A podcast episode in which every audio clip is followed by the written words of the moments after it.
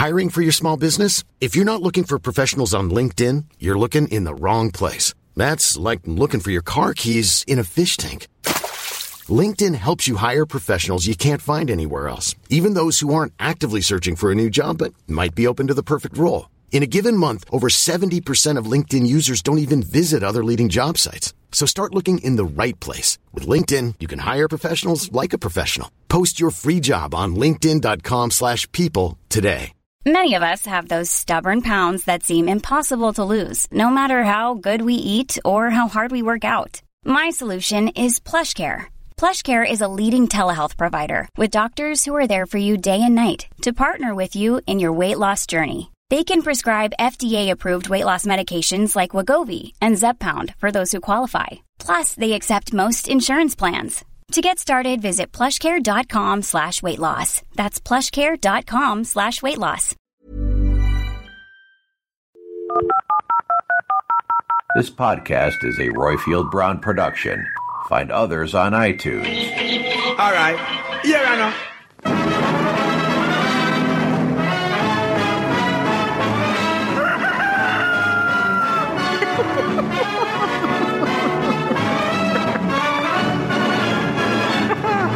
Hello? this be old Grey Whiskers here. Hello? Hello? Be there anyone there? Well, right you are. Here we go. As you tried that there Patreon thingamy, if you enjoys a good chat amongst other folks what enjoys your favourite wireless program, what why not bung bung 'em a few bob? You'll have to find some young whippersnapper what knows how to use one of them there computer thingamies, but why not? If I can afford a few bob on my pension, so can you. It's like Mike Tucker. he is actually.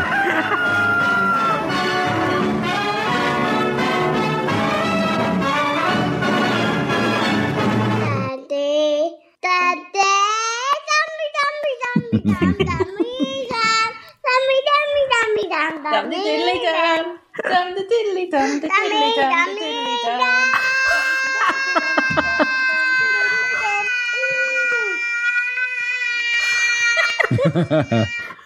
dummy, dummy, What noise does a sheep make? Bah. Oh, folks, this is Dumpty. Dum, this show about the reality jockey drama that is centred at Ambridge in the heart of the Midlands on the beautifully stylish exhibition stand that is Royfield Brown. And with me I have the trestle table with a picture of sheep on it that is. Lucy Freeman. And the last part of David and Ruth's wedding fair, folks, is you. Now, this week's Dumpty Dum is a classic from the vaults. it's Lydia and Holly. And I think at the time I said, I dare anyone to top that. For, uh, I think you, Lucy, uh, commended the lung power Yes. and, and the, the, the general gusto. the vibrato as well. Exactly. I, I melted over the general kind of cuteness. Yes. It was just like, mm. however, we do want you to try and top it though, folks, because I think we're all out of Dum Dums. We've been on a purple patch, Lucy. We've had Dum Dums galore forever. We've had them backed up. But I think our cupboard is now bare. If you've sent me in a Dum Dum in the last two months and you haven't heard it, please email me because I think we're done. But I don't upset anybody. Somebody saying, Oi, mush, actually, I got all my family together on New Year's Eve. You know, I got I got me the up. Bournemouth Symphony Orchestra. Where was it? Exactly, exactly. It is possible there is one lurking behind the back of the sofa. However, um, if it is one, it is only just one because I think we are done. Hence, I had to reach back into the archive and pull that out with even vintage asides. So if you heard Lucy and I giggling, that was Lucy and I giggling last year, not this year. I was that Vintage lazy. giggles. I just cut it out of the out of the Dum Dum episode, put it on. Anyway, enough talk. Well done, Lydia and Holly. Uh, but loose. That was a long wind up for me to say. Somebody wants to send us a Dum Dum. How can that be done? If you would like to sing us a Dumpty Dum with or without vibrato, or leave us a plot prediction, then call us on 0203 031 3105 or leave us a message on SpeakPipe. Thank you to Cosmo for his podcast roundups, to Mike Hatton for his character counts, Shambridge for her voices, and to Derek, the lone in the back bedroom.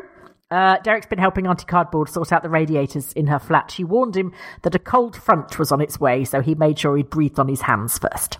Yay. On this week's episode, folks, you hear views from Christopher, Claire, Old Grey Whiskers, Witherspoon, Babson, Trev, New York Nigel, he returns. We got two Claires here. I think we only have one Claire. Oh, okay. I think you've double cleared us there Have I double- unnecessarily. Sorry.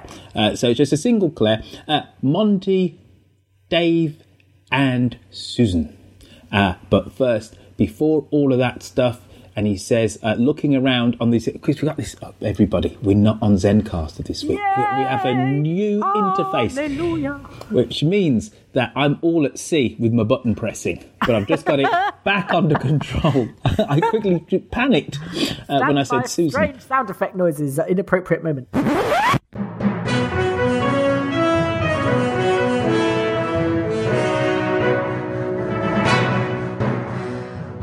Well, we began the week discussing Kirsty's joyful prospective union with Philip, who, according to Twitter, may be a fraudster, a coercive controller, an appalling father, an abusive former husband, and a money launderer. Congratulations, Kirsty. Her mother pitched up and immediately hijacked everything. Now you'll have to invite Auntie Sophie, who's post-operative, so you just need to give her room for her IV stand, she said. Poor old Kirsty wasn't even allowed to have lunch where she wanted. I don't want to go to the Bat Ambridge, said her mother. We can either go to the place with no staff because they're all helping each other across ditches at Spiritual Hummus, or we could go to the place where the man turned himself into gas- gazpacho off the roof. I vote gazpacho! Lower Loxley it is. Even worse was Tom and No Casher's reaction. No Casher immediately said, We should go round. Why in the world would poor Kirsty want to be visited by the man who humiliated her in front of the whole village and his malnourished wife in her bloody fur gilet and Ugg boots? Sanity did not prevail, sadly, because Tom popped round to give her the benefit of his experience of a successful marriage. Bear in mind he's been married about a year, and his wife disappeared a fortnight in, nearly rekindled a relationship with her ex boyfriend, and revealed a financial history that makes Greece look strong and stable. I don't know why he doesn't become a relate counsellor, quite frankly. Jimus is back on form, shouting, turning the water off on a whim, quoting reams of Latin, and getting very upset. Maybe we should leave him alone, said Jazzer brightly. That's a good idea, Jazzer, especially as he specifically asked you and Alistair to leave him alone. but no, one and a half minutes in and they were on at him again like rats up a drain pipe. For plotical reasons, Alistair went to Kirsty's, who he barely knows, to have a bath. Perfectly normal behaviour, that. Nothing odd there. I'm thinking of asking the Waitrose delivery man if he fancies a quick wash and brush up next time. Anyway, this was all so that Alistair could be found by Gavin in the bath, while Gavin, again, for plotical reasons, was rooting through his father's wardrobe. I had no idea Philip keeps his laptop in the wardrobe, said Kirsty perplexedly. Do you think he's a mental, Alistair? Natasha then had her bag stolen, allegedly. I left my wallet and my phone and my keys in it and then drove halfway home, she said. Really? Your car drives without keys, does it? No wonder you're contemplating a new one. Must be a nightmare like having a Boris bike. Also, Natasha strikes me as someone who wouldn't even go to the lavatory without Instagramming it. Hashtag girly wee. Hashtag oh that's better. Hashtag me time. She would not leave her phone anywhere. It is surgically attached to her on a thread coming out of her lower intestines, probably. Ugh. All the Philip and Kirsty chat reminded Tom that he was married to a lunatic and that Kirsty was actually miles too good than uh, miles too good for him. So he spent the rest of the omnibus trailing around after Nokasha, chuntering on about partnerships and what really matters in capital letters, and even started quoting wedding vows at one particularly peculiar point. Even the irony of Nokasha rejecting a candidate for her business because he was a bit of a blagger was entirely lost on Tom. Meanwhile, we just settled down after last week's insanity about the Bat Ambridge, but luckily Linda's taken that one on for us. Thanks, Lindy Bottom. More power to your elbow. Leave it on the side and we'll all sign it on our way out. But this week, we had more of it. Loads more. Insanity, I mean, not Linda's elbow. David and Ruth managed to get a stand at a wedding fair. I have been to a wedding fair. I've never had a wedding, but I was made to go for work. It was like all hell. The stands are about £700. All the women had hair that didn't move, and there was free Prosecco, and everything was heart shaped, and women wore shoes that hurt and sagged sideways onto little glass tables with carnations on.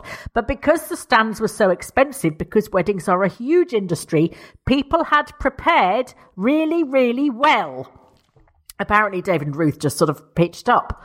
They did a bit of light shepherding first, which was fine because they were wearing jeans and they had some sort of pop-up poster thingy, which costs about another £700 in real life. And who designed it and what was the branding? It was like the Beverly Hillbillies turning up at the polo. David hmm. and Ruth couldn't figure out why brides were giving them a wide berth. Why aren't they stopping at us? asked David, bewildered. I think it might be because we smell a bit of poo, said Ruth. anyway, she managed to corner one bride, Stephanie, who turned up at Brookfield and sounded like a slightly backward 11 year old. But this is Borchester, so let's not inquire too far. Turned out she was the daughter of Vince Casey, the abattoir king, would you believe, which makes hmm. her Princess of Meat. She wants the moon on a stick, as many brides do. Now, let us just sanity check this for a second. The only event of any note David and Ruth have actually been to within the last decade was Ruth's own 50th birthday. Bear in mind, this was not organised by Ruth, as she had no interest in it, and everyone around her felt that to leave her to organise it was like leaving a Stanley knife in the care of a distracted toddler. Ruth nodded away That's good. That's a good gag. Ruth nodded away, saying, Oh, yes, that sounds easy peasy, Princess Meats. No problem there. Glitter doves flocking above flaming braziers. No problemo, oh, Steffi. We can probably arrange to have you brought in on the back of a sequined silage clamp while the Grenadier Guards play and I Will Always Love You. David and Ruth cannot even organise a dinner. Their own dinner. This is total madness, and I am having none of it. One good thing, though, as mentioned before, we have a cause to get behind. Hoorah! Linda, the Prince Charles of Ambridge. I don't actually go to the pubs, I think it's common, but I have very strong opinions on everything about it, is trying to stop this Bat Ambridge nonsense. Justin told Lilian everyone needed to calm down.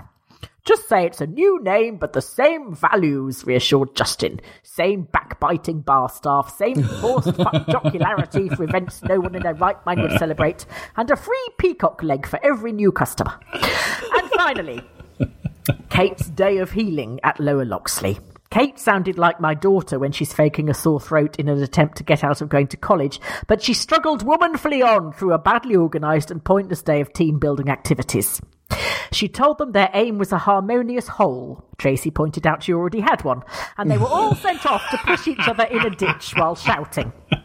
Kate wittered on about emotional cleansing before togetherness, and then she told them all to bugger off early as she'd had enough. Now that is the secret of a successful team training day. Let them leave early. That's it.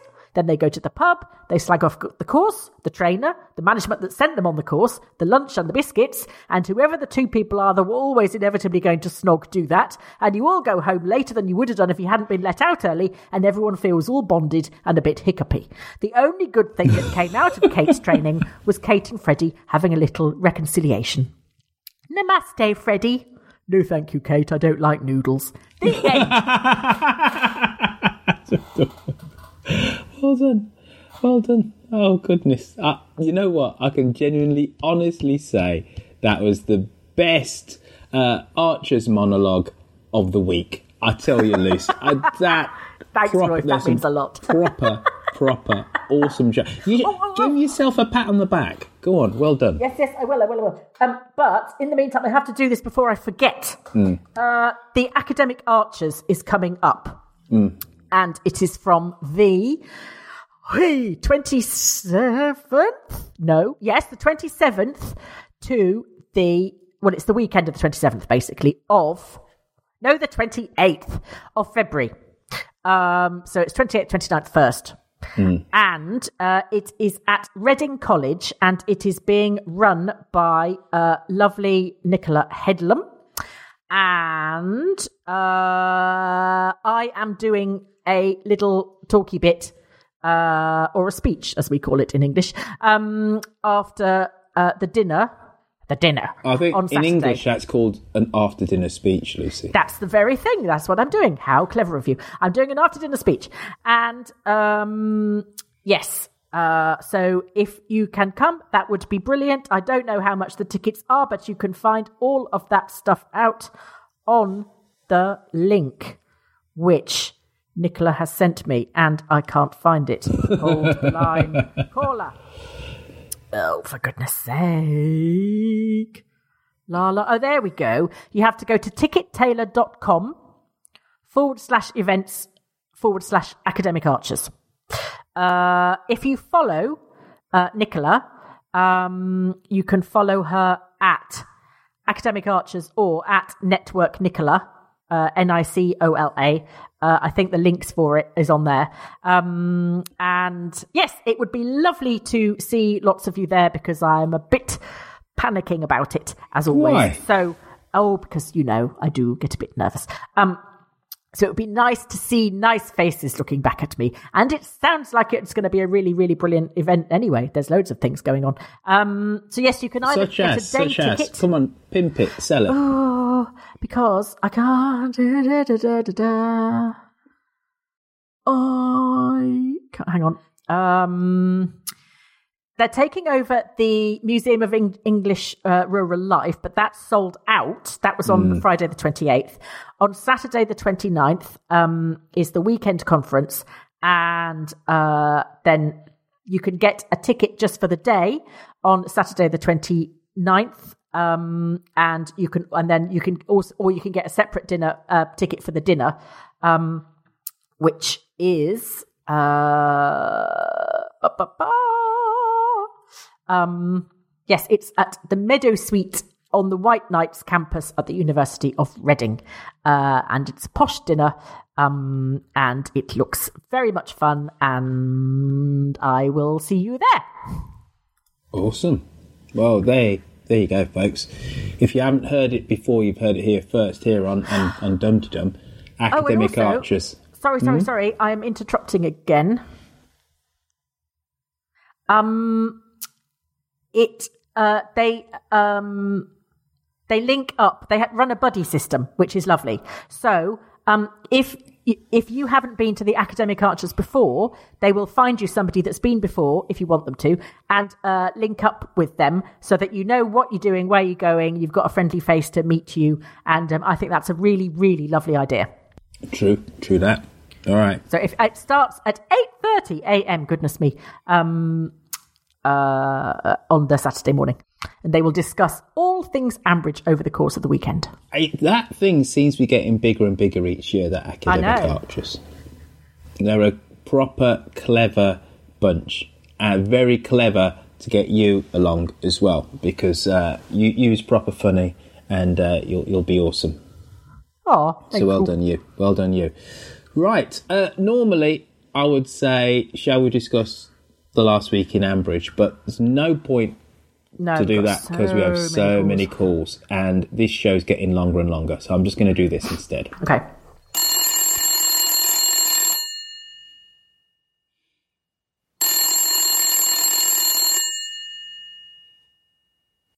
Hello, Ambridge 3962. First off, let's have a little bit of our resident psychiatrist, psychotherapist, shrink, head doctor over in the upper lower west east side.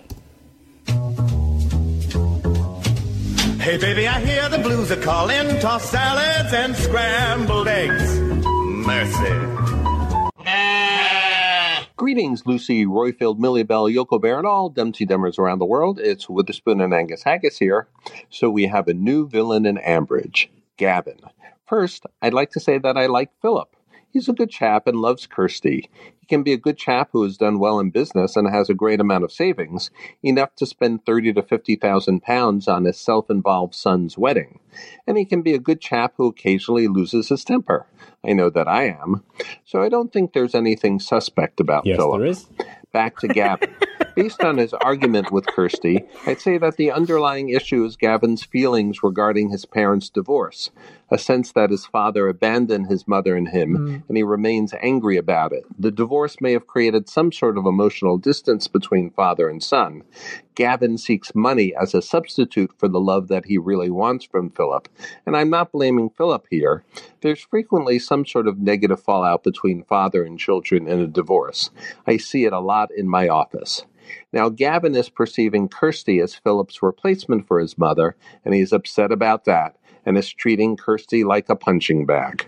Time to work through these issues, boy. Much like Jim is finally working through his issues. I think that Shula will accompany Jim to Harold Jayston's funeral, and it will be cathartic for him, and the final repair in the relationship between Jim and Shula will occur. Fingers crossed that it's not a disaster. That's it for today. Talk to you soon. Uh, can I just lead in with uh, an answer here, Lucy? Right, uh, Witherspoon. You know, I've got the deepest of respect for you. You are wise beyond words. You understand human behaviour and the human psyche in ways and dimensions that I can only ever hope uh, one day to obtain that level of knowledge. Well, I just won't because I won't put in the work. I won't go to, to university for, for five years and read all the books and go to all the lectures. You know, I'll do what I did when I went to Northbrook, which is gadfly around, uh, look longingly at women all the time, and get booted off after the second year. So I, you know, props. You've put in the work and you've done it, but you're wrong. You are wrong about Philip Moss. He is sitting on um, a layer of wealth of which our Kirsty is not aware of, though his son is. That is just fact. Everything points to that. He, and for whatever reason, he hasn't uh, disclosed it to Kirsty. We don't know why, but it will come out. Every kind of plot point of any significance which Philip has been involved in is to do with money and or is offhandness with business dealings. But it's been much more subtle than, let's say, a Matt Crawford. You know, he's not a pantomime moustache twirling villain in that regard. And the the one point you made in your culture, I do agree with. I utterly believe that he does love Kirsty. There's no Mm. question of that. We've seen that enough times. Uh, the way that he proposed, uh, and there are just about enough uh, scenes of genuine warmth. So, again, this is not Matt Crawford level of um, shady underhand dealings, but part of this issue to do with money is his relationship with his son, Gavin. Anyway, over to you, Lucy. I'll say no more. Um, I just need to say that uh, this is absolutely nothing to do with Philip, but my cat has decided to sit on my lap while I am recording this. She has never done this before. I don't understand why. So the noise you can hear is her purring very, very close to the microphone. So for all the people that like listening to incidental, and she keeps standing in front of the screen, so I can't read things either. Thanks, Sybil. Tremendously helpful there. Um, we've had a lot of emails on this. Wait a Philip minute. seems I've only just realised you got Sybil and Basil as your pets. Good God. You've been doing this show for five years. You've only just put that together. Um, well done. Philip seems to have created a lot of. He's an international man of mystery. He's created a hell of a lot of conjecture. But there's a lot of support for your point of view, Royfield. So I, I know you always like that. So I thought I'd put you in the good mood at the start of the show by reading out the emails that are uh, in support of you. Can can I just also say, Lucy, right? Mm. This is one of my favourite shows in terms of contributors, uh, their musings. A lot of them are about me. Just Yeah. saying. Quite Yeah. a few. Well done. Brace yourself, folks. This is going to be an awesome show. Angelico Terrifico said, I want to support Royfield's suggestion that there's something about money running through the Phil and Kirsty storyline. I think he's totally right, and I reckon there is something secretive going on. It strikes me that if Royfield is right, then it's very similar to what happened with Tom and Natasha. Could both Philip and Natasha's personal financial approach be too much for their partners to handle and eventually reunite Tom and Kirsty? Next from Ems, who says, uh, Ems is um, uh, first time contactor. Uh, da, da, da, da, that's uh, her word. Um, she remembers Doris dying, Brian arriving. Does that make me a Brian? Not quite sure that's how I want to be known. Uh, she's a nurse and lives in London. Um, and she says, I'm wondering if there's going to be a link between Philip, Gavin, and the storyline involving Ed getting rid of dodgy chemicals, possibly building materials. Could Tim and Gavin be working together, doing dodgy deliveries linked to waste chemicals and rubbish? This storyline has not gone away, surely. Philip knows about it somehow or is in charge but no longer involved. That would challenge Kirsty's environmental views. Maybe she will find out through her new job. There is no way that anyone thinks that this marriage is going to work, is there? No, no one. Nope. Okay, final one. Mark. Sybil, move, move your bum, Sybil. Um, this is Mark from Belfast. Uh, he says, I think Royfield is right when he says that Philip has a lot more money than Kirsty realizes. The fact that he was able to pay for more of their house and encourage Kirsty to take a low paid job she actually loves, saying he could look after expenses, shows just how financially secure he is. There has been reference to Philip being older and Kirsty telling him to be careful when he's trying to do much around the house. I predicted he's going to have an accident and die, leaving Kirsty with a substantial inheritance. Gav will, of course, not believe that Kirsty didn't know about the money and will give her a hard time about being a gold digger. Meanwhile, Natasha's trips back to Wales to look after her business will be revealed as nothing more than an excuse to see her ex, who she's been continuing some sort of relationship with behind Tom's back. As I think has been discussed before, their divorce will have an impact on the long term ownership of Bridge Farm, as Natasha will make some sort of claim to it. Also, given that Kirsty is with a man who's richer than she thinks, and Tom is with a woman who isn't as rich as she appears to be, I think these stories are supposed to mirror each other in some sort of way, and at some stage further down the line will lead to Kirsty and Tom getting back together. My goodness, there is a lot of support for that Mm. uh, that prediction. Tom and Kirsty, people do do not think that there is any way Kirsty is going to escape Tom. She's, that's it. Yep. Yep. Right. Mm. Uh, do you want to personally add anything to that, or you're you just going to read out the emails and should we go on to Babs and Trev? Let's go on to Babs and Trev because I think then. everybody said what I'm. But to be honest, I genuinely, until you started going on about it, Mm. I had not. It hadn't struck me that there was anything weird about Philip and money. But now you've said it, I'm seeing it everywhere. So, Yeah.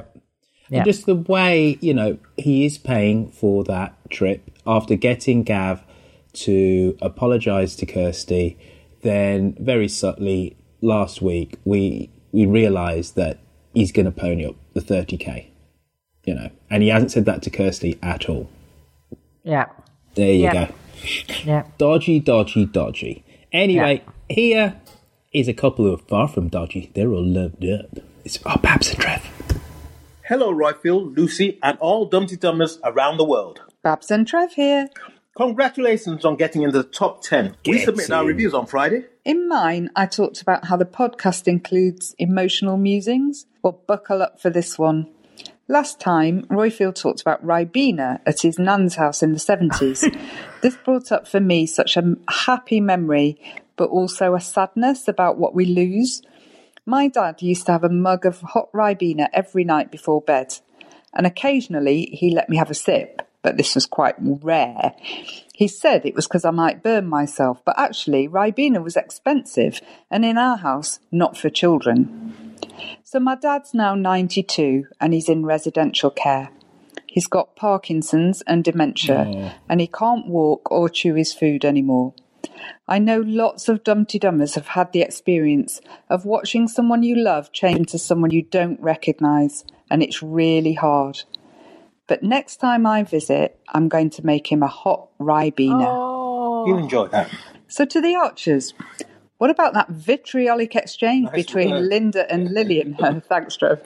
I think we should all just chill out about the name change. Really, Trev? Yeah, I agree with Witherspoon. It all feels like a joke, and I don't think it'll ever happen. We'll see. So to Kirsty, where does Tom get off giving her relationship advice? Hmm. Like all of a sudden he's an expert. And also, why did Alistair go there to shower? Weird.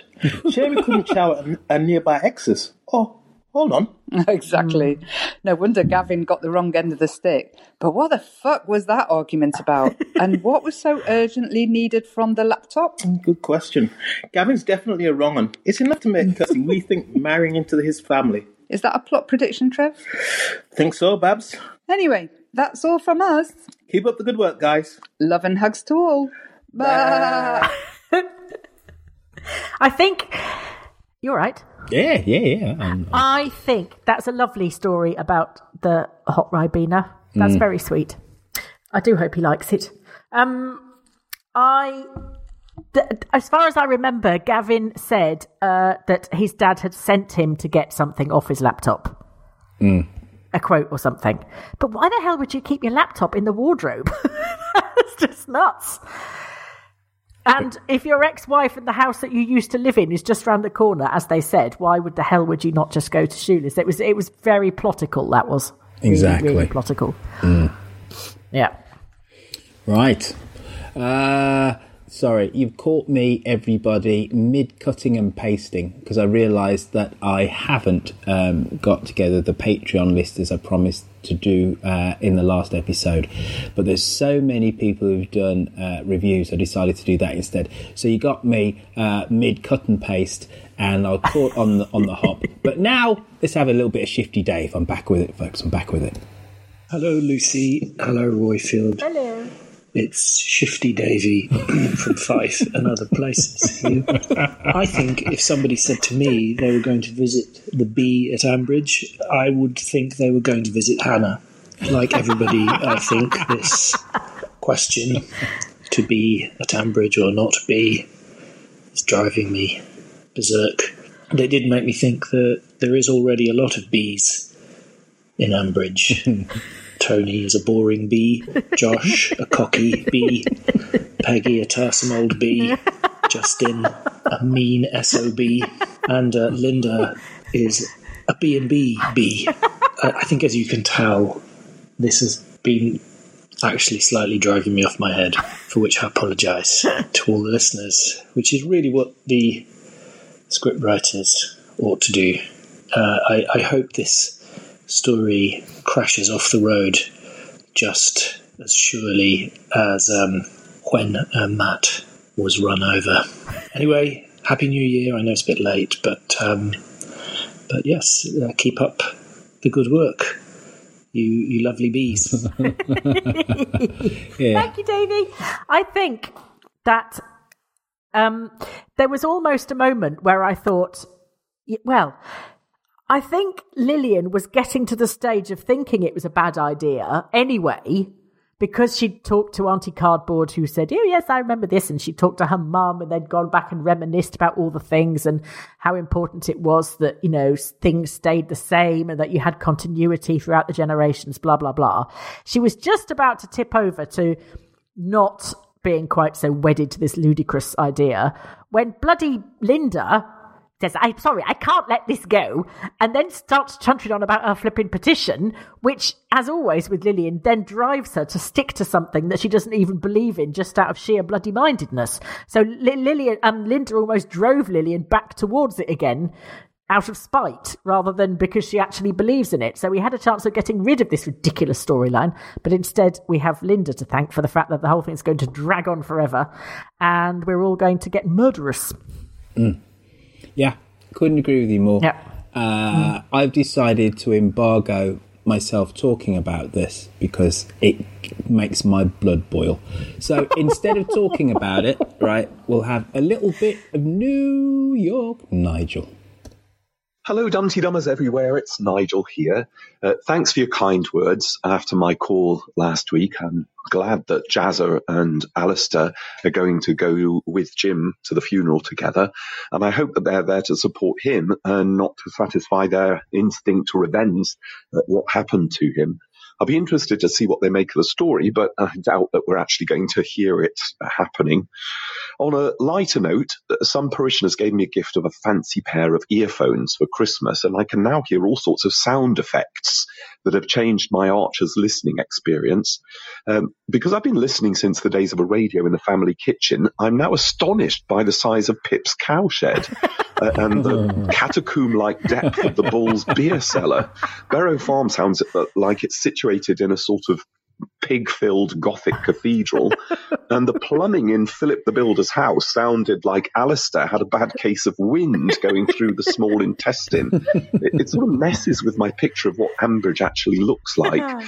But nevertheless, I can't wait for the sound effects of the next stabbing. And I think I can think of a oh. couple of people I'd like it to happen to right now. I'm happy to listen to the Archers and to Dumpty Dum in my study without parishioners being able to overhear all Lucy's dirty innuendos. How very That's dirty. all for now. Thanks for everything. Bye. Bye. Bye bye, mate. that um that the the the, the um the acoustics were very very odd in the bathroom with Alistair and uh, all that kind of la la la oh that was a lovely bath I've just had says Alistair you know just so that we yes we get it he had a bath yes yes yes, yes. It, it's one of the things which, if you listen to old recordings uh, back from the 70s or the 80s, the the whole production value of the thing is much sharper. Um, dialogue is snappier without it feeling like it's some Quentin Tarantino movie. But you just listen to how leaden it actually did Yeah. sound back then. But then also um, the atmospherics.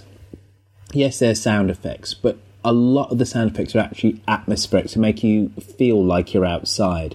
You listen Yeah. to episodes back in 1984 or whatever, and you don't know that unless they say I'm outside, you don't know, Yeah. right? Because the acoustics sound exactly the same, and it's just one of the things which they really have I think in that was like an early hello you two hello are you outside yes I'm also outside that's good how nice to see you outside with me in this field that Yes. we're in We buy the cows, don't you now?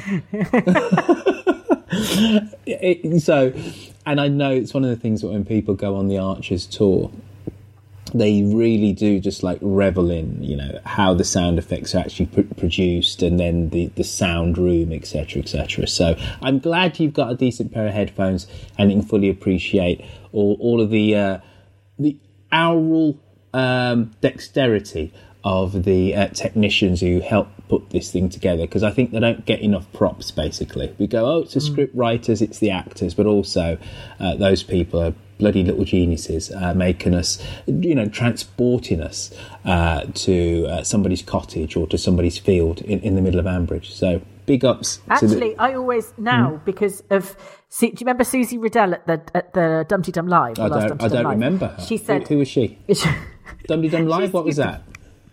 she says, shut up. She says um, that when she's Tracy, she wears special Tracy shoes, um, and they're sort of that she's they were very nice actually, sort of like um, wedge he high wedge heels, and um, and she said it's kind of what puts her in the character of Tracy. And now every time I hear Tracy walking in the Archers, I can imagine her shoes. I can. It's really weird, but it sort of it adds something to it. I like it.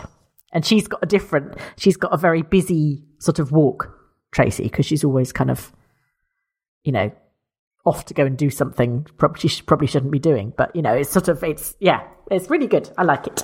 Thank you for sharing your shoes with us, Susie Riddell. All right. I'll tell you what. Why don't we go from Susie uh, to Susan, and she's in Houston. Hiya, this is Susan here from Houston. First time caller, innerer. I am in um, human resources, and judging from the timeline, which I finally managed to find, which is why I'm calling in, I started listening in 2010, which makes me either a Jude or an embryonic Henry, neither God. of which pleases me very much. but there you go. Um, just wanting to call in, have been wanting to for many times, but had this cholera phobia. Things that are on my mind today are Roifield. Uh, you were talking recently, a couple episodes back, about um, the pattern on people listening on uh, weekdays versus weekends. And I wondered if you've ever thought about that in terms of commuting. I listen to all of my podcasts during my ever so long you don't understand Houston if you don't know how long this is commute. Um, secondly, funny story about advertising on this show. The only time I have ever gotten advertising on this show came after a statement by Roifield that this happened basically any place where people dominantly spoke English. And I thought to myself, oh, well, they must not think we speak English in Texas. Mm. And, well, there you go. That's the one and only time I ever got uh, an advertisement during Dum Dee Dums. so, thank you so much for the podcast. Appreciate it. Saying I'm too much, but thank you. Bye. Ah. Bye bye, Susan, Thank you, and, and wel- Susan. welcome on board. And uh, well done going through all the gears. You got everything right there. You- HR, what a wonderful, rewarding uh, job that is. Hey, Lucy. Um, who's head of Dum Dum HR? Uh, me. Really? No, no one is in charge of HR. That's why it's a shambles. We Hmm. need Susan to be our head of HR, I think. Mm, That's something I else you can do on your commute, Susan. true. Very Once true. you finish listening, you can do you can do, do us all reviews and um, evaluations and 360s and things like that. Do you think though you should do that pre or post our team building when we have Dum Dee Dum team building? Oh yeah, uh, probably post if we're all still speaking to each other. Yeah, I think you're right. I think you're right. Uh, Susan, uh, welcome to the team. Uh, the, the world of Dum Dum Caller Inners. You are now one step ahead of all those lurkers, all those people that don't put their head above the parapet and just, you know, like mutter to themselves and whatever, titter along. Uh, but actually, uh, don't put their head above the parapet. Talking about parapets. I don't know why I said that, but anyway, I did. 1917, Lucy. Oh, is it good? Have you, oh my god. It's a total cross between Saving Private Ryan in terms of the message, which, well, the mission, sorry, which drives the whole film, and then the cinematic beauty and the silence that you get in Dunkirk. So if you imagine Wow. uh, I saw a bit of how they filmed it, where they used a drone and oh they were Lucy, they were backing off from this bloke, and he was running, and there were things exploding behind him, and he just kept running and running and running and running. It was excellent. loose. It's just, it- it's a film without loads and loads of dialogue, and you do go with these two soldiers who have to do go on this mission, which is fundamentally is a suicide musician, uh, musician mission. Sorry, and but the way it's shot and it feels like it's all in one take. So for the first ten minutes, you're saying, when's the scene going to cut? When's the scene going to cut? When's the scene going to cut? And you you play that game, and then they go through a door, and you go, ah, they must have cut the scene there. It it is a triumph of movie making. Before you, then you look at the performances of uh, the principal actors in it. It's utter, utterly, utterly brilliant. Totally absorbing two hours we all know that this time of year there's all these um, Oscar award screeners floating around. If you can't go to the cinema to go see it, just go download it and watch it because everyone's watching it like that. It is a breathtaking two hours worth of uh, movie watching. A, a lot of a lot of war films, you know, men latch onto them because it's about obvious self-sacrifice and a certain level of testosterone and machismo. And there, there is that in this, but it's not dialed up to 20, 100. It's not at all. Right. That there are, there's the personal relationship between the two soldiers, which um, at one point is a little bit fractious. You know, why did you pick me to go on this mission, etc. Um, there is, there's enough companionship and camaraderie and human affection that goes through the whole thing. And then just the settings of some of it when they're going to the bombed out city at night. Holy camole. Listen, if that doesn't win a shed load of Oscars, heaven only knows. You know, it's brilliant. Utterly brilliant. And for somebody who loves the cinem- cinematography of TV and a film, there is a scene which completely just blew me away where they walk around this large crater and they've been told be careful of the craters because if you get stuck in them you're not going to come out and the camera which has been following them for at least 25 minutes apparently without one cut then pulls out so you get the scale of the crater, and then goes around the other side of the crater, and it's so subtle, but you just realise the scale. Yeah. Uh, just loose. Ooh, you know what? Can I I'm- lower the tone considerably? well, as is your wont, you know, I do high art, you do fart jokes, Okay. and uh, you know, go. You know, Saving Private Ryan. hmm They've made a porn version of it called Shaving Ryan's Privates.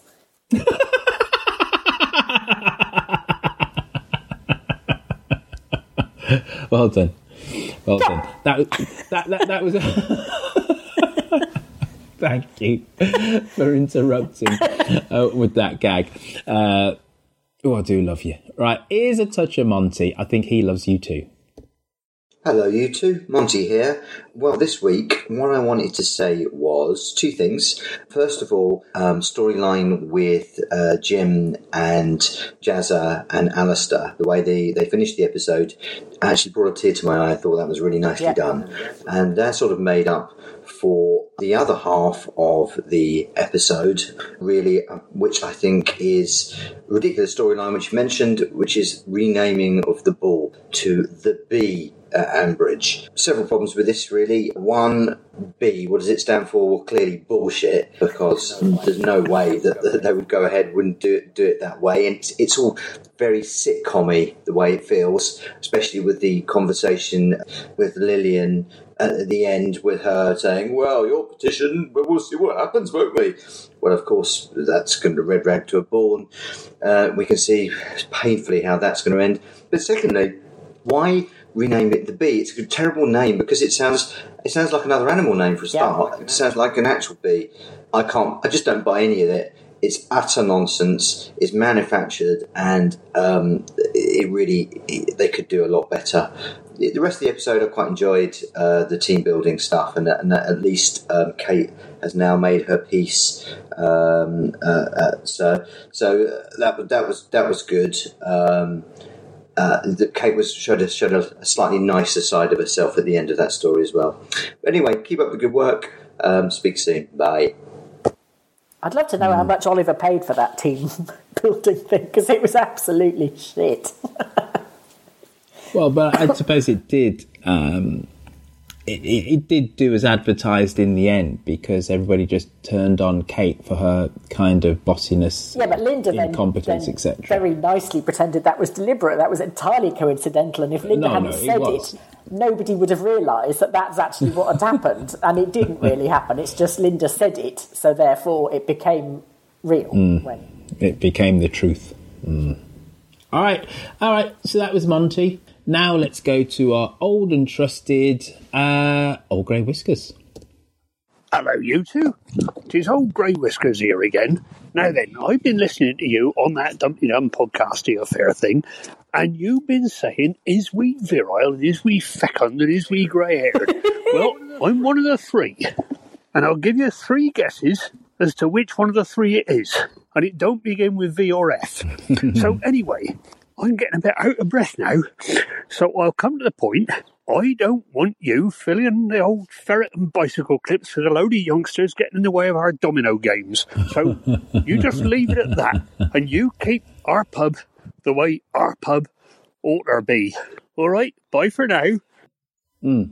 Was that aimed at us or at Lilian at the ball I don't just it was just a general complaint. I think I'm quite with about him. young people? I, I just can't bear. I like pubs. I really like pubs, and um, I like pubs that look like the seats have been worn down by generations of people who have sat there and talked about their lives and met th- their friends and had good days and bad days in there and um, some it, it I don't want it to look massively classy or massively they kind of they all try and do this blooming um, farrow and ball you know whatever it's called elephant's bum colour um, and they've got the funny signs that are all written in the same sort of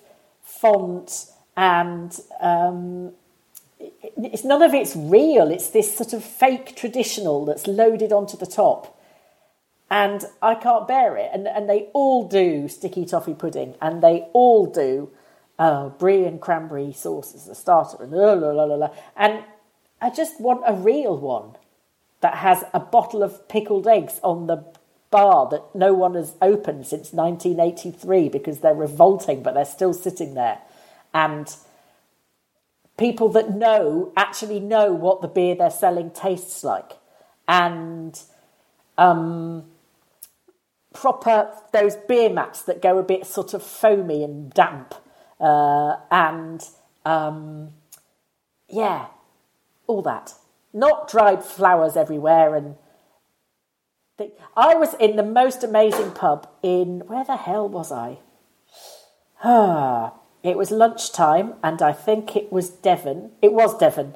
It was a tiny village, and I was with my son, and there was me and my son and the barmaid and a lady who was in an advanced state of refreshment who'd just been doing the church flowers in the at the bar, and the main talking point for 25 minutes was a wasp that couldn't get out of the window. And we were very happy talking about that. And that's the kind of thing that I like going to a pub for. I do not want to go to show off, to Instagram my food, to have to dress up, to eat posh food that I wouldn't eat at home. I Let's stop talking about pubs, boozers, uh, cocktail bars, hotel bars, uh, eateries, drinkeries of repute, and let's have Claire from Hawaii.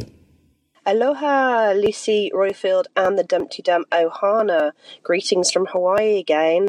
I will make this short but sweet. I just wanted to say I was absolutely thrilled by the mention that Roifield gave to the uh, the Rainbow State, um, and I just wanted to just talk a little bit about that rather than the Archers. So I hope you don't mind me going off piste for a little bit.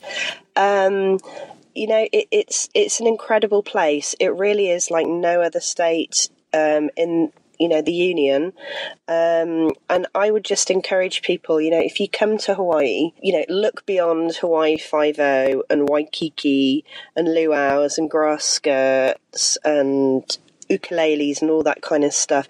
There is so much more to these islands than the you know cliched touristy bits. Um, you know, get out there, get out and see Maui, get out and see the Big Island or Kauai.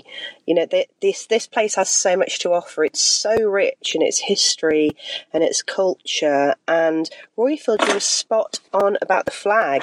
Um, that is a true story about the Hawaiian state flag, and it's actually really cute that my little British born second child points to the flag and points to the Union Jack on its own and says, "Oh, it's the Hawaii flag," you know, yeah. because he's become so used to seeing it as part of the state flag. I, we've we've had a great time here. We've really enjoyed it, and I love the fact that I, I call it the meltiest melting pot that I ever lived in.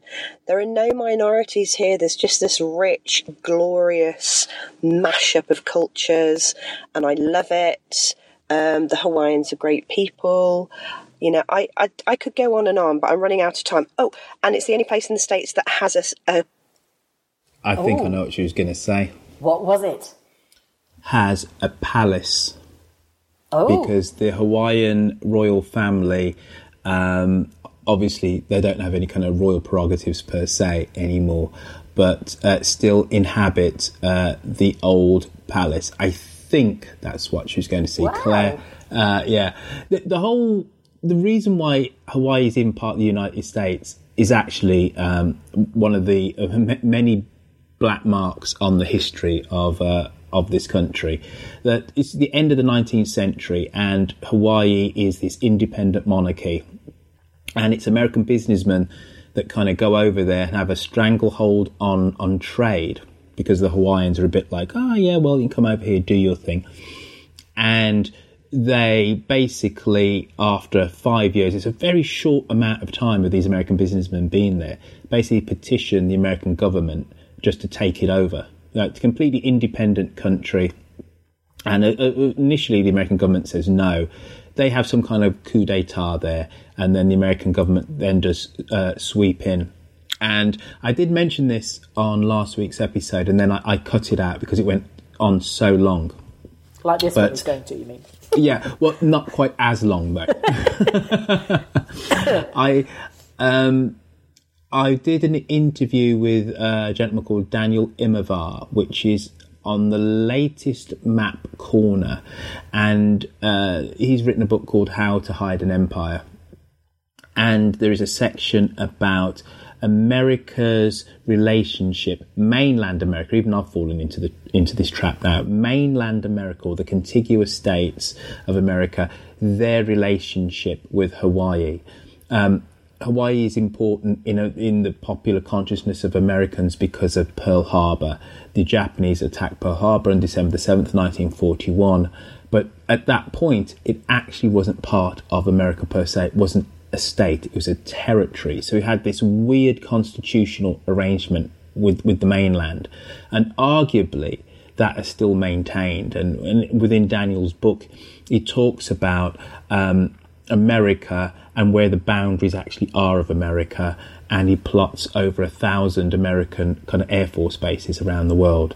But there's a really interesting bit there, which we talk about in the interview about Hawaii. And why is it that it's this anomalous state? And it's because it's the only state uh, of the Union where white folks are not in the majority. So the fact it's actually in a state i in and of itself is um, is unusual. Huh. So, but I think what Claire's going to say that it's the only place in the United States which actually has a palace. Right. Tell me that I am right or wrong next week, Claire. Right, now we only have two more calls. Let's rattle through these because these shows are getting bloated and long, a bit like my tum tum post Christmas. Now it's Christopher. Hello, um, everybody. Um, Happy New Year. It's I'm like a lot of people. I'm avoiding doing my tax return. I had a lovely New Year. I was in um, the island of Mull in a little village called Penny Pennyghael, which is um, Gaelic for um, place of no mobile reception.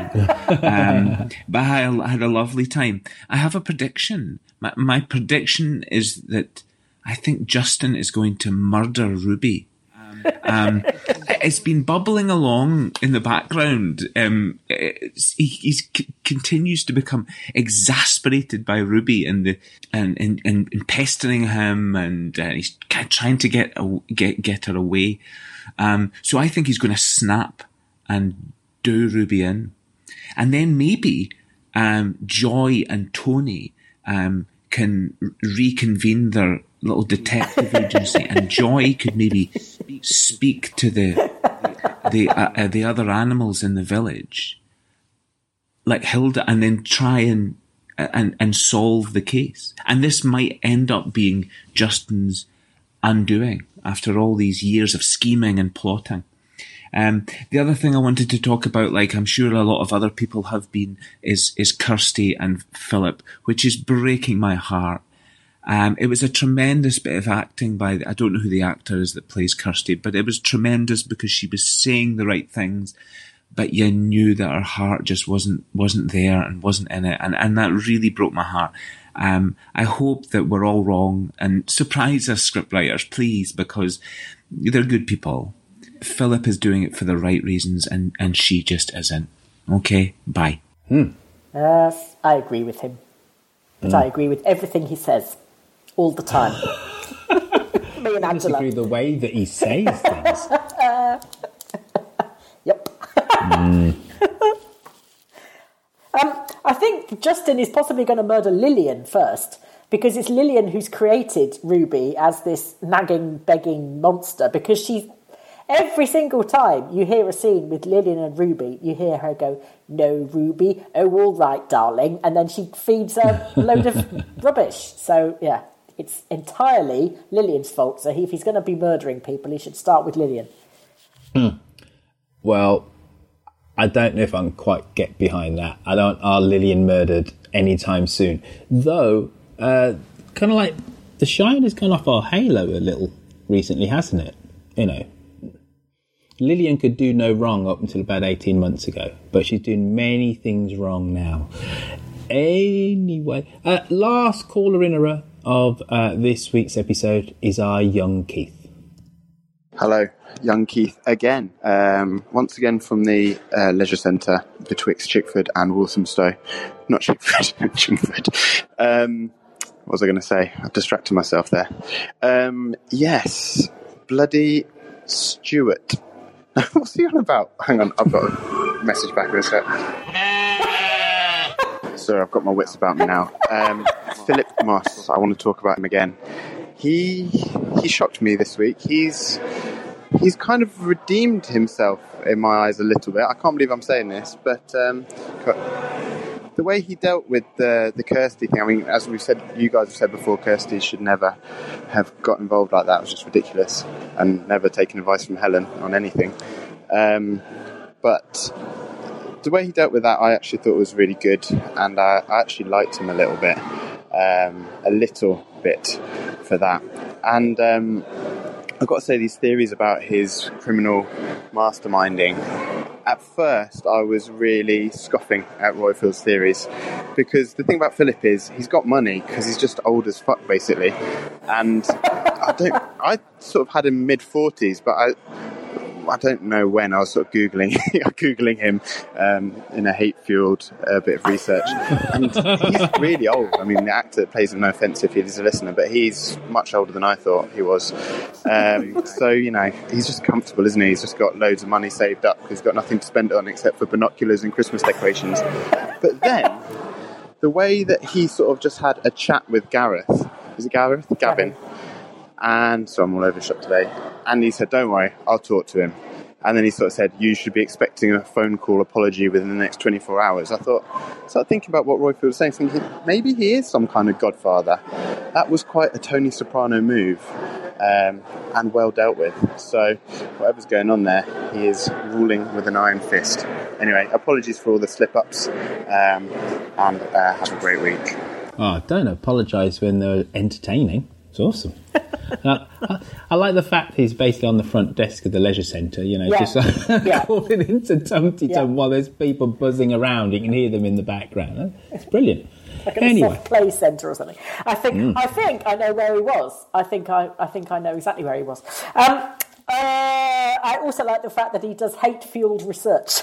yes. That's very good. I've done that. I hate Google.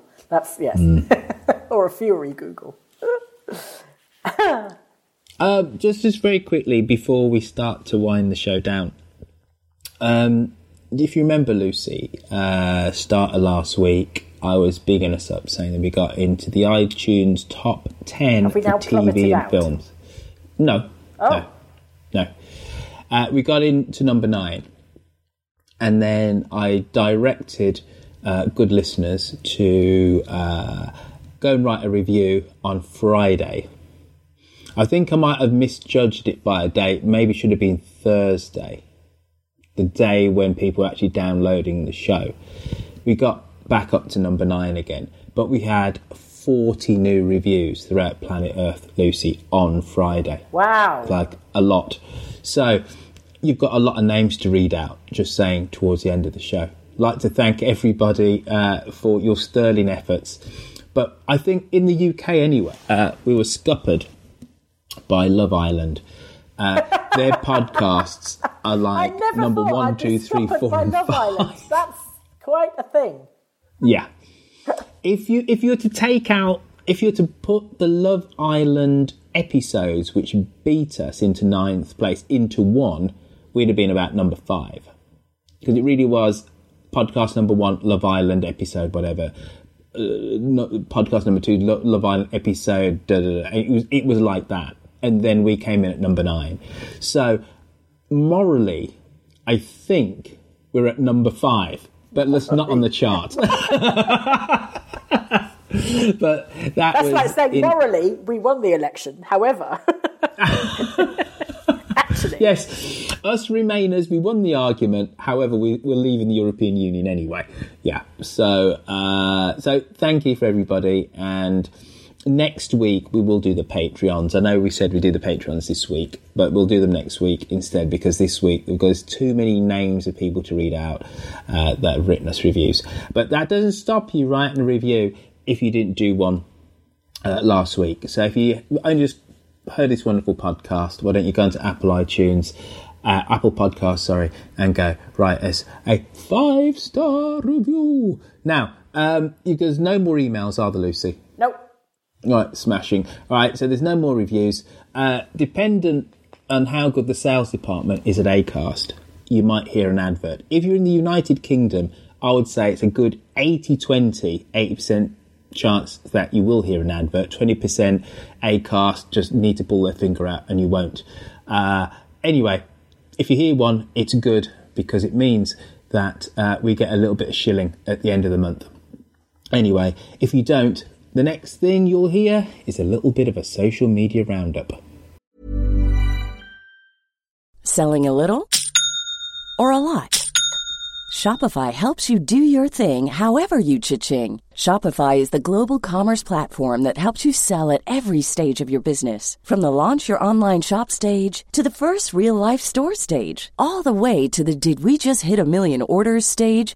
Shopify is there to help you grow. Shopify helps you turn browsers into buyers with the internet's best converting checkout. 36% better on average compared to other leading commerce platforms because businesses that grow grow with Shopify. Get a $1 per month trial period at Shopify.com slash work. Shopify.com slash work. Burrow is a furniture company known for timeless design and thoughtful construction and free shipping, and that extends to their outdoor collection. Their outdoor furniture is built to withstand the elements, featuring rust-proof stainless steel hardware, weather-ready teak, and quick-dry foam cushions.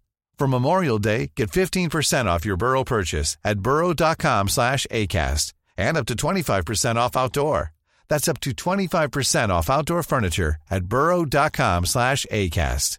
Cool fact a crocodile can't stick out its tongue. Also, you can get health insurance for a month or just under a year in some states. United Healthcare short term insurance plans, underwritten by Golden Rule Insurance Company, offer flexible, budget friendly coverage for you. Learn more at uh1.com. Hello, Dumpty Dum, it's Yokel Bear here with the social media roundup for the week. One thing has really dominated um, our Facebook page uh, this week, and mainly because there wasn't a lot else going on in the Archers. But we've been talking about Kirsty and Phil and the wedding and Gavin. And actually, can I make a suggestion um, with Gavin? I think he needs a title. You know, like um, MPs of the Right Honourable, or, um, you know, um, princes are, are His Royal Highness. Well, apart from Harry now, because he's dipped out, hasn't he? So, um, I'd like to suggest that we have a title for Gavin, and that title should be Piss Off. So basically, every time we refer to Gavin, refer to him by his full title, Piss Off Gavin. But anyway, we asked the question at the beginning of the week of Kirsty's wedding. Will it happen? Where will it be held? What's what's going on? Barbara Ann Brackey said Kirsty Philip will have a double wedding with his son. So in Bali, basically. Yeah, Kirsty's going to love that. Andrew Didsbury made some predictions when he said there's going to be a crusty do at Brookfield with the barn rewilded by Pip and a spiritual home naturist ceremony conducted by Kate. Readings by Kathy. Hold on a second. Andrew, did you say naturist um, ceremony conducted by Kate? Yeah, I think we'll leave it at that, shall we? Mike Wood thinks the wedding's going to happen in the bird hide. going to be limited for guests there, though, aren't they? Also, a lot of people were making predictions about kind of whether Natasha, I'm sorry, not Natasha, Tom and Kirsty would get back together, and more on that later because I think he was overcompensating a bit. Christy Nichols said, uh, on a scale of 1 to 10, how insufferable is Tom? I'd say 10 most days, but today is a 15. I think you're giving him the benefit of the doubt there, uh, Christy. Um, I think he's uh, out of 10, he's like a 500 each day. Now, as regular Dumpty Dummers will know, I love a good conspiracy theory, and Conspiracy Theory Corner this week goes to Pete Liggins. He said, I can't shake the feeling that Philip is a crook. First, Jim refused to let him build the extension. Why? Does he know or suspect something? Then Gavin turns up asking for cash because the business is doing well, which could be a shakedown. Uh, we never found out who the Mr. Big was be- uh, behind Ed's dodgy chemical deliveries. My prediction is that Kirsty finds out the truth before the wedding and has to choose between jilting Philip or going through with it and hoping she can change him. I love that theory because I think there's just something a bit too nice about Phil, isn't there? I think maybe all that kind of Christmas baubles, decorations thing, it's all a front. He's a crim, definitely. Catherine Newnham also makes a prediction. She says, I think we will get a parallel storyline. Uh, Kirsty wants kids, Philip doesn't. Tom wants kids, Natasha doesn't. Um, the sudden rush from Philip seems a bit forced, like he's only doing it because Gav has done it. Actually, do you know what? I think I get a weird vibe about the relationship between Gav and Philip. Um, and not just kind of, you know, I think Angela Barnes said about, you know, he's got that millennial kind of um, entitlement. But I don't know, it's just there's something weird about their relationship. Not quite sure what, but they're just, they seem a bit dysfunctional. And talking of piss off Gav, to give him his full title, um, we um, spoke about him this week about whether he was going to wreck Phil and Kirsty's wedding, what's going to happen. Peter Dale, and I love this comment, Peter Dale said quite bluntly, he's on my shit list.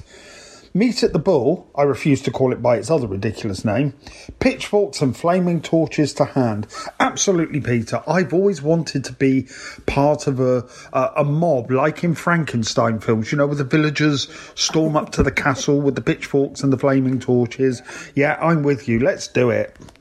Pete Ranson said, he's a pillock. I know the scriptwriters like a bit of grit in their oysters, but our Gav, sorry, that should be our piss off Gav, um, is like a bleeding boulder. Yeah, you're right. Yeah, I'm with you on that one. Now, on predictions about piss off Gav and Kirsty, uh, yeah, Franklin Habit went there. Yes, there. Um, he said he's displaying the sort of vitriol that can only spring from frustrated lust. He wants Kirsty in the worst way. Prepare for a flood of desperate stolen kisses coming from the sound effects booth. Mwah, mwah. Oh, Gav, we mustn't. Mwah, mwah. We, but we must. Mum, uh, Kirsty, um, mwah, mwah. I had to pause the, co- the recording of this there just for a second because, oh, God, I felt a little bit bilious after thinking about that. Now, Elizabeth Llewellyn said, um, didn't like this episode very much. This episode was poorly written and bizarre. Why was Alistair so desperate for a bath or shower that he couldn't wait for a few hours until the water was turned back on at his? And why would Kirsty invite him to shower at her place? Um, also, as well, yeah, this really got to me as well. I mean, there's plenty of places that you can go and have a shower, isn't there? You know, there's the gym thing at uh, Grey Gables, isn't there? You could just nip into them there. Um, I don't know. Yeah, it was a bit odd. Unless, of course, it was just some kind of plot device, maybe. Nah, they wouldn't do that to us. Now, Carol Royston also raised a really um, an issue about um, um, countries and nations and things like that. When she said, Why are the Welsh characters all so awful? I've waited for years for my home country to be represented in Ambridge. Now, three come along at once and they're either evil, intense, or intensely annoying. Is the scriptwriter emotionally scarred from a wet weekend in Rhyl? Now, I think you've you raise a good point because they all all are kind of annoying, really, aren't they? And you know, I love Wales. You know, I wasn't scarred by a wet weekend in Rhyl. I had a very good time with a friend at the fun fair at Barry Island once. So you know, I'm with you, Carol. Actually, I think we need nicer Welsh characters. And talking of which, um, has Tom been overcompensated with um, N- Natasha since he found out about Kirsty getting married? Jed Robinson just kind of didn't want to think about it. I really don't want to think about Tom overcompensating with Natasha. Overcompensating being obviously our euphemism of the week there. But Ben Thompson quite rightly pointed out Tom's been overcompensating with Natasha uh, since she disappeared for uh, with her ex for a few weeks after their wedding. Um, yeah, I think he's never really kind of got over that. I think he's always he seems to be on tender hooks that she's going to piss off again. So you know, and let's face it, with with script writers, that could well happen.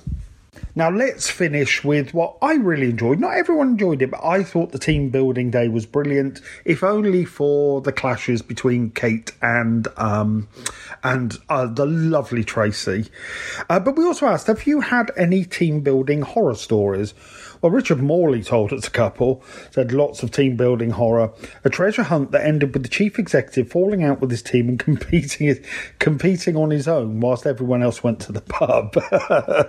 Following year, they were made to act out adverts, and my colleague was bullied into crawling around on her hands and knees making oinking um, noises like a pig. She cried. Yeah, I'd cry as well.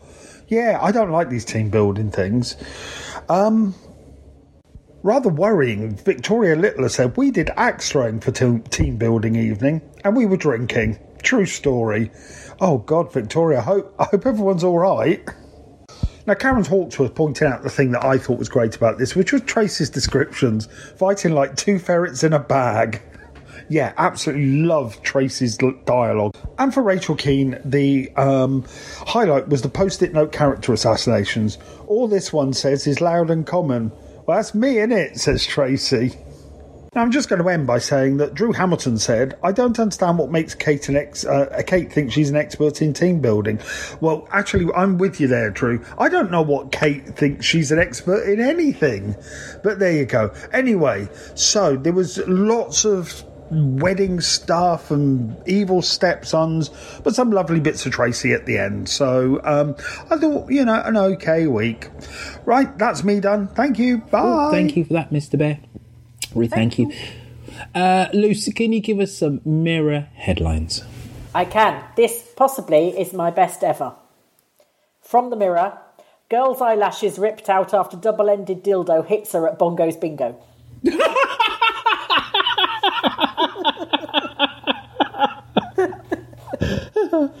That's the kind of headline that makes people just about to contemplate coming on holiday to the UK thinking, no, I didn't understand what most of those, words meant. We're not going there.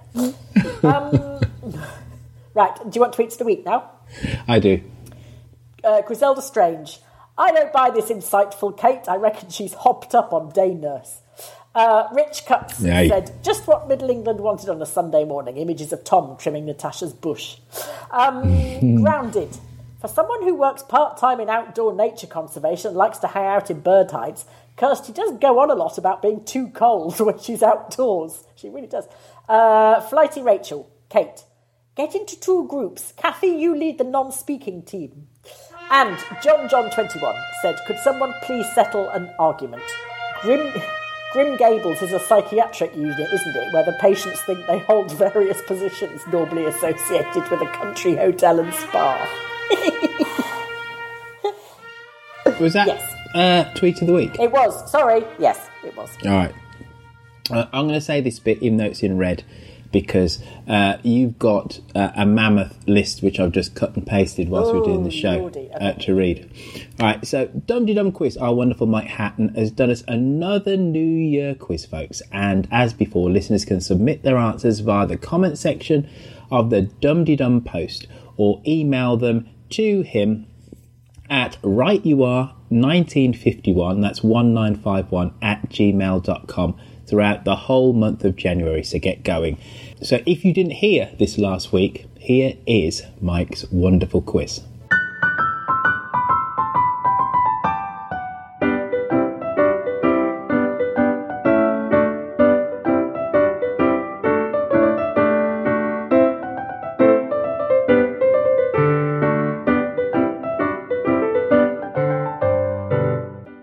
Greetings, Dumpty Dummers. Welcome to this year's Right You Are Hello You Two quiz. In a moment, you will hear 23 voices saying either Right You Are or Hello You Two. All the voices were heard during 2019 on The Archers, except for one extra voice, which was included having been heard during an episode of Dumpty Dum. Some characters are heard more than once. How many can you recognize? Number 1. Right you are. Number 2. Right, you are. Number 3. Right you are. Number 4. Right, you are.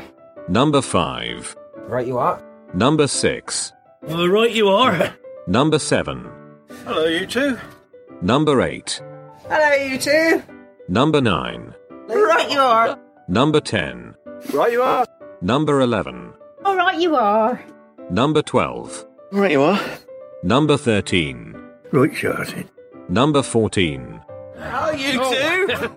Number 15. Right you are. Number 16. right you are. Number 17. Oh, hey, you two. Number 18. Right you are. Number 19. Hello, you two. Number 20. Right you are. Number 21. Right you are. Number 22. Hey you two. And finally, number 23. Hi you two. Send your answers to Right You Are 1951 at gmail.com. No prizes, it's just for fun.